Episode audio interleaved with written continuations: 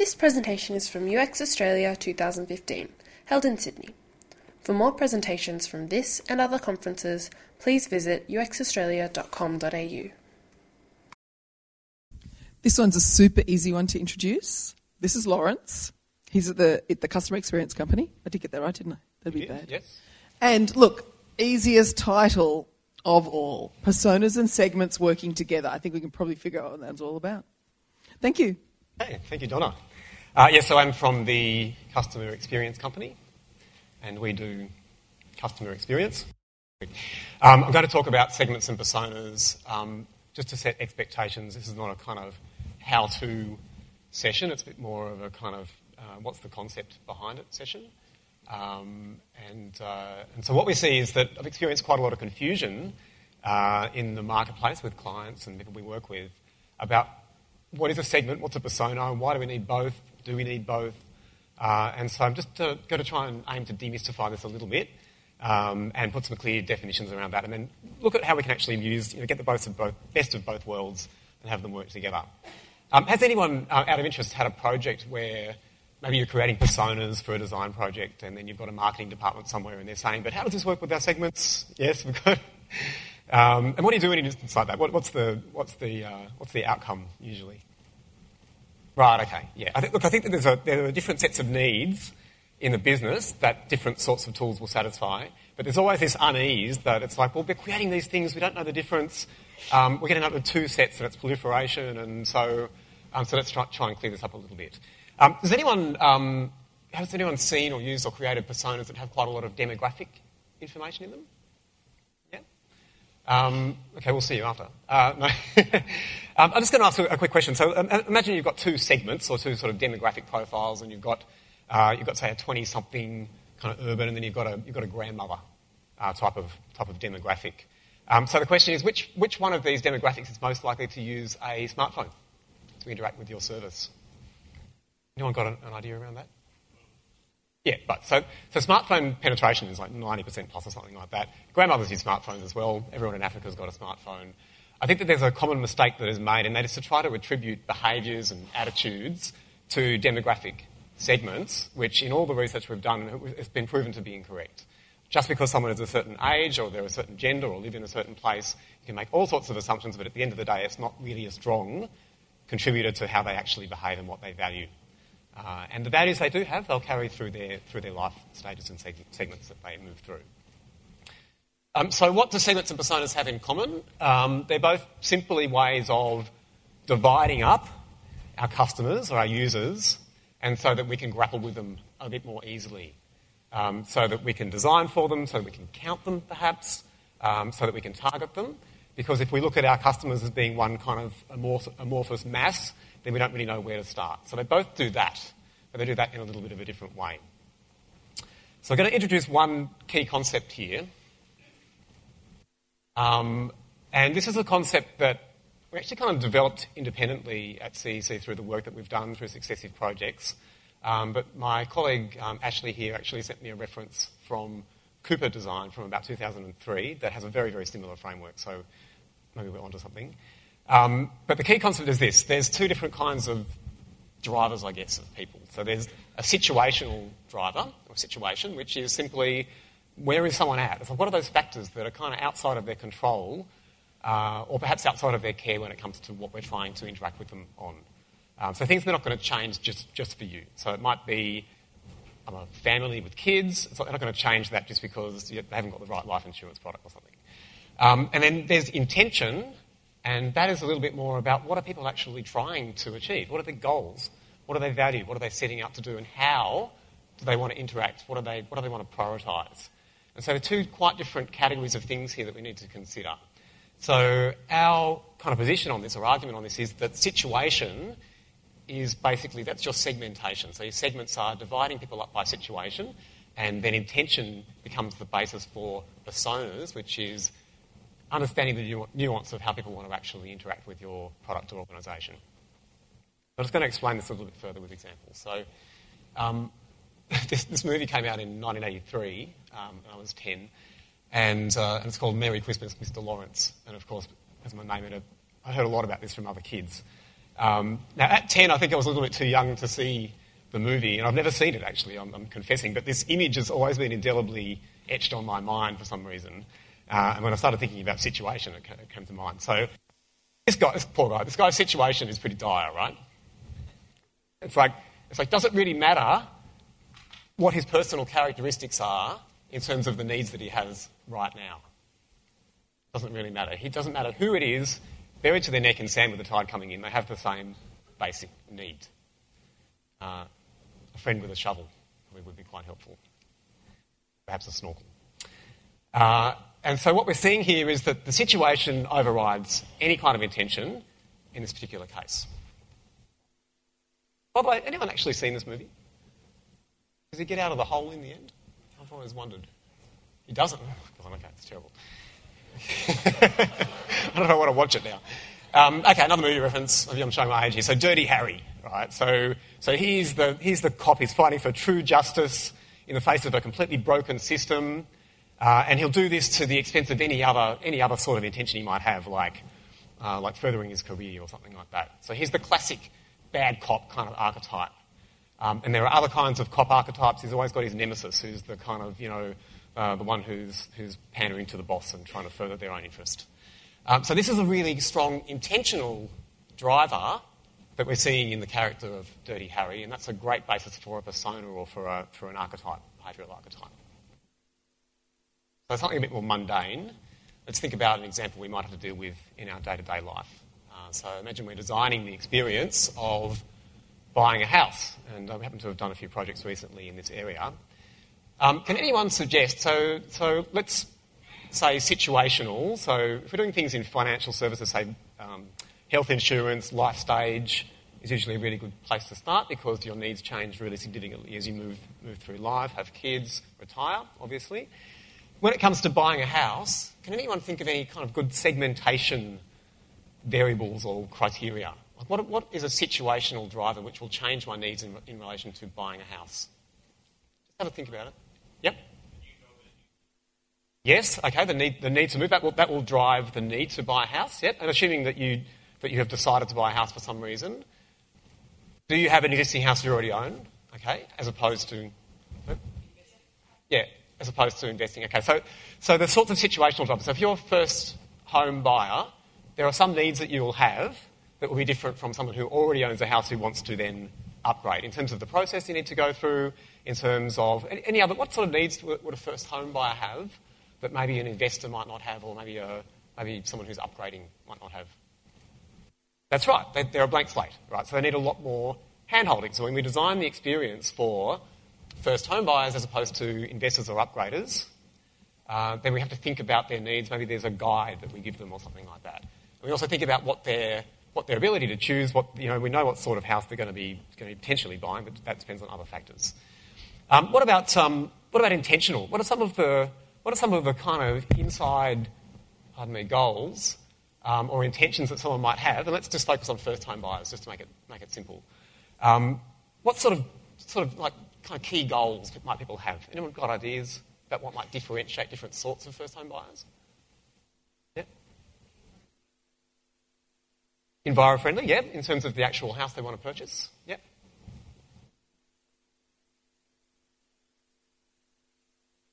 Old or modern, yeah. That's when they're selecting the actual. So let's think about selecting the actual product or the house itself, and then in terms of what they want to get out of that process. Yeah. Now we're getting. Yeah. What's your?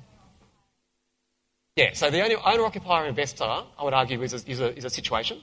Right, because they're either in the situation where they need to buy a house to live in, or they're in a situation where they have some equity they want to invest. But in terms of the drivers from an intentional point of view, then that is going to be, yes, maybe they're looking for the place that they want to create their family in.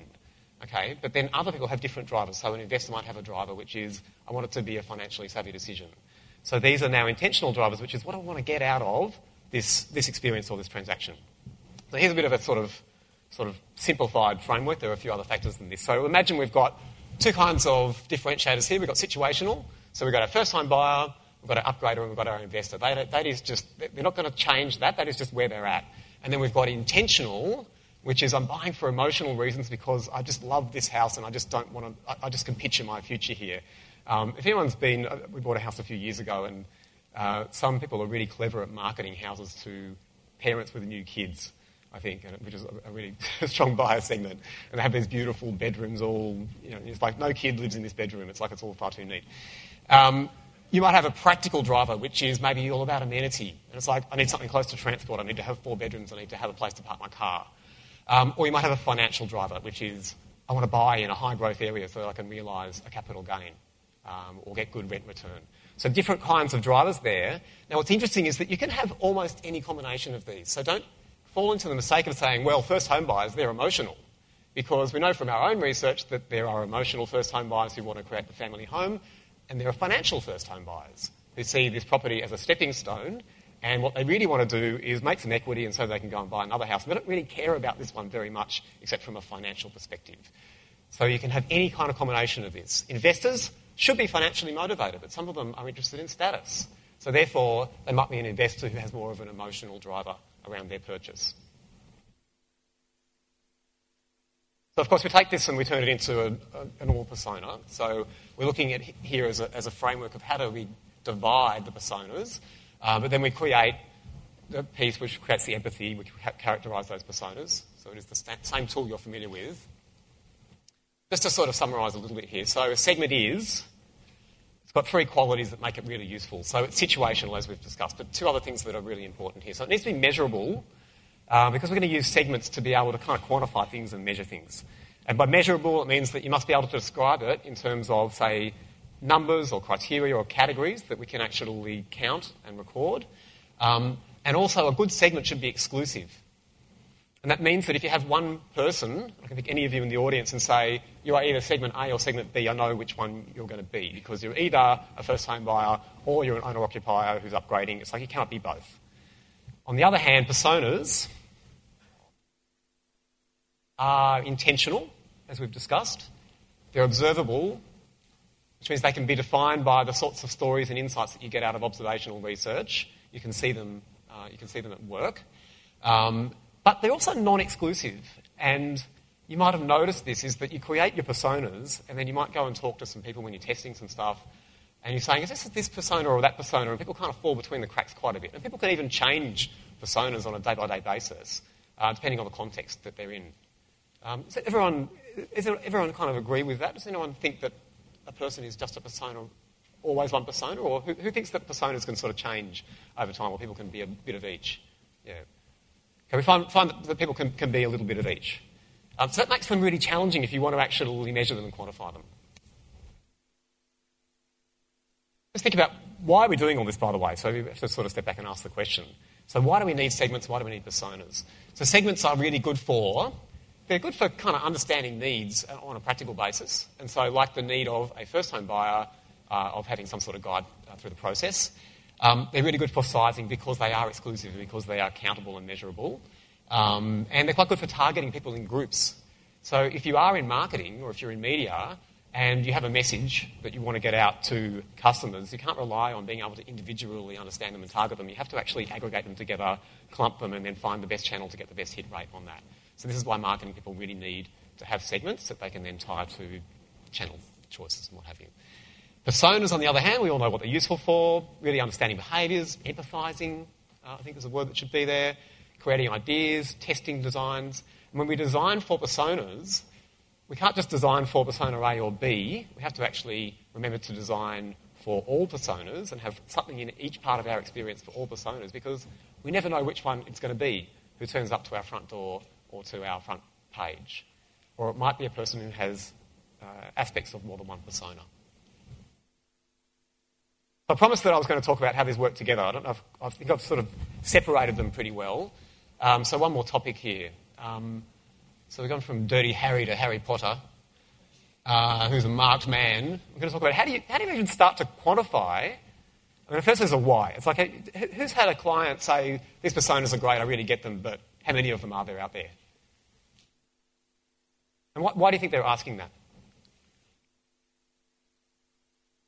Okay, well, one reason is that people just love numbers.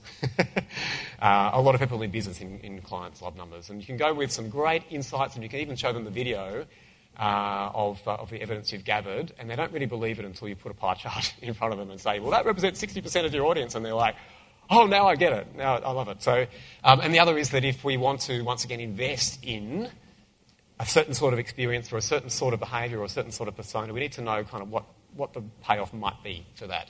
So there is a need to quantify these behaviours sometimes. Now, because personas are non-exclusive, we can't just ring someone up and say, hey, are you persona A, B or C, and then chalk them up. But what we can do is we can go to the underlying behaviours and then we can start to measure those. We use a thing called a behavioural marker to try and make it a bit more accurate.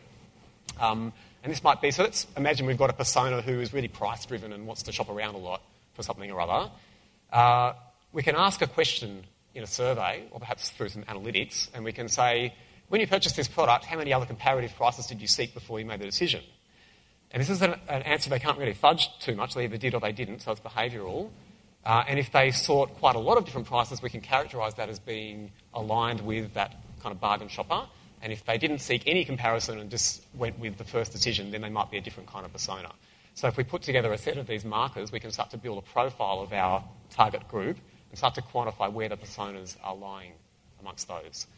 So for our house example, we might ask a question like, for example, when you bid at auction and the price went 20 or 30 grand over your budget, what did you do? And if the answer was, I just love the house and so therefore I bid up outside of my budget range anyway, then obviously that is corresponding to that emotional sort of persona.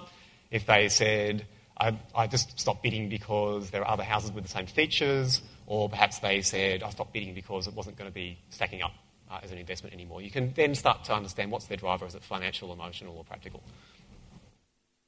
If we do all this, we can put it together, and one of the benefits of having a view like this, and so what we've got here, we've got personas down the side, so we've got our emotional, practical and financial, might normally have a name on those, and then we've got our segments across the top.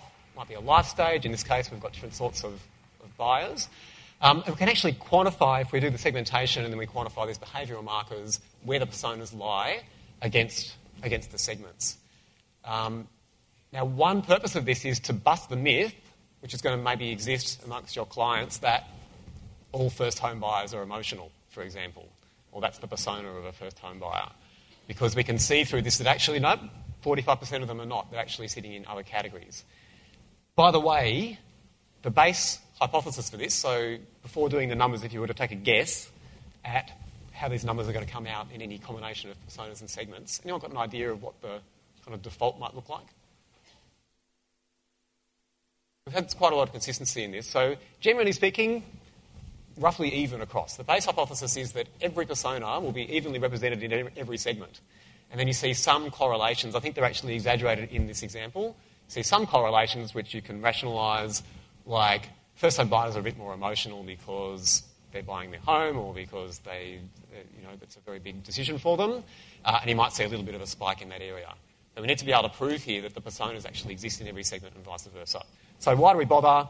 Once again, if we are designing a product or experience and we know that it really, really suits the financial buyer, maybe it's an equity calculator or something like that. We need to know where are we going to actually target that, so in what segments. Where do we actually have to go to market and get the most out of that product or experience? Vice versa, if we have an experience that is targeted towards first home buyers and a particular need, we need to understand, well, what sorts of people do we need to be designing for? What personas do we need to take into account when we build this experience? So that's pretty much the theory there. I hope that I haven't lost too many people along the way. I notice this is a little bit dry in some ways. Do we have a little bit of time for questions? I think, or are we? Yes. Thank you. That's the first bit. Thank you for that.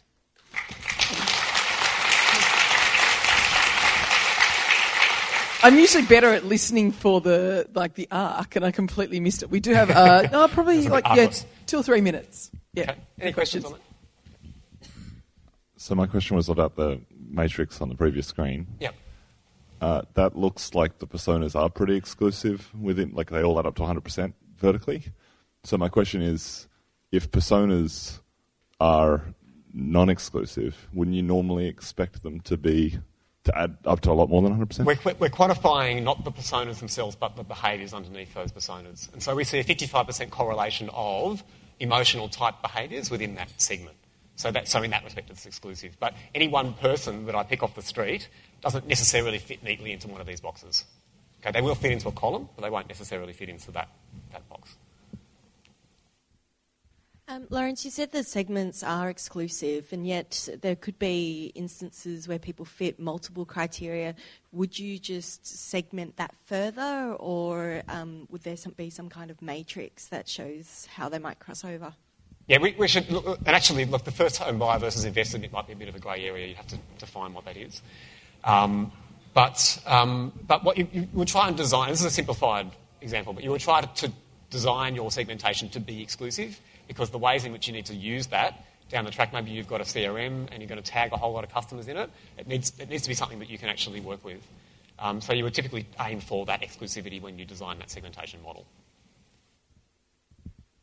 All right, thank you very much. All right, thank you. We hope you liked this presentation from UX Australia 2015. For more presentations from this and other conferences, please visit uxaustralia.com.au.